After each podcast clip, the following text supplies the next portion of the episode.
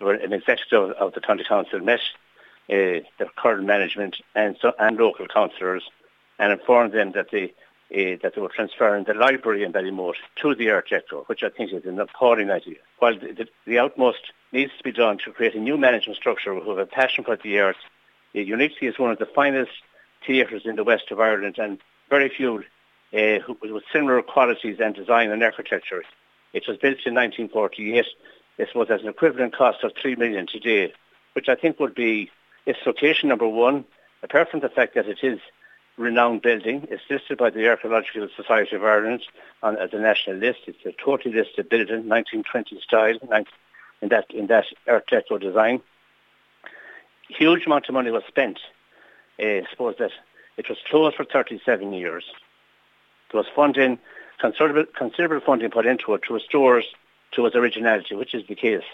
And John, why, why would they why would they move the library to the Art Deco? It doesn't make any sense. Well, that's the question that you mean that uh, you know the the chairman of the county council is aware of this, and other councillors are aware of this. And to my amazement, it hasn't come into the public uh, domain, and I'm very disappointed about that entirely. But uh, I think there's no reason why.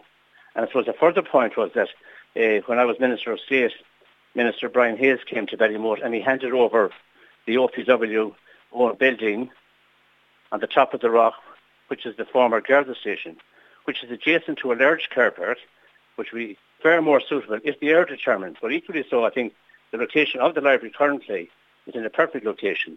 But if they are determined to continue with this ridiculous plan, they should re-engage with OPW.